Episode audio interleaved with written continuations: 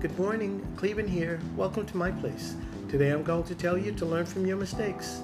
A mistake is an opportunity to do it over and get it right. In fact, a mistake can be a blessing because it allows you the opportunity to learn. And there's value in learning from your mistakes. So the next time you make a mistake, be thankful and chalk it up to a teachable moment. And as always, thank you for tuning in to my place.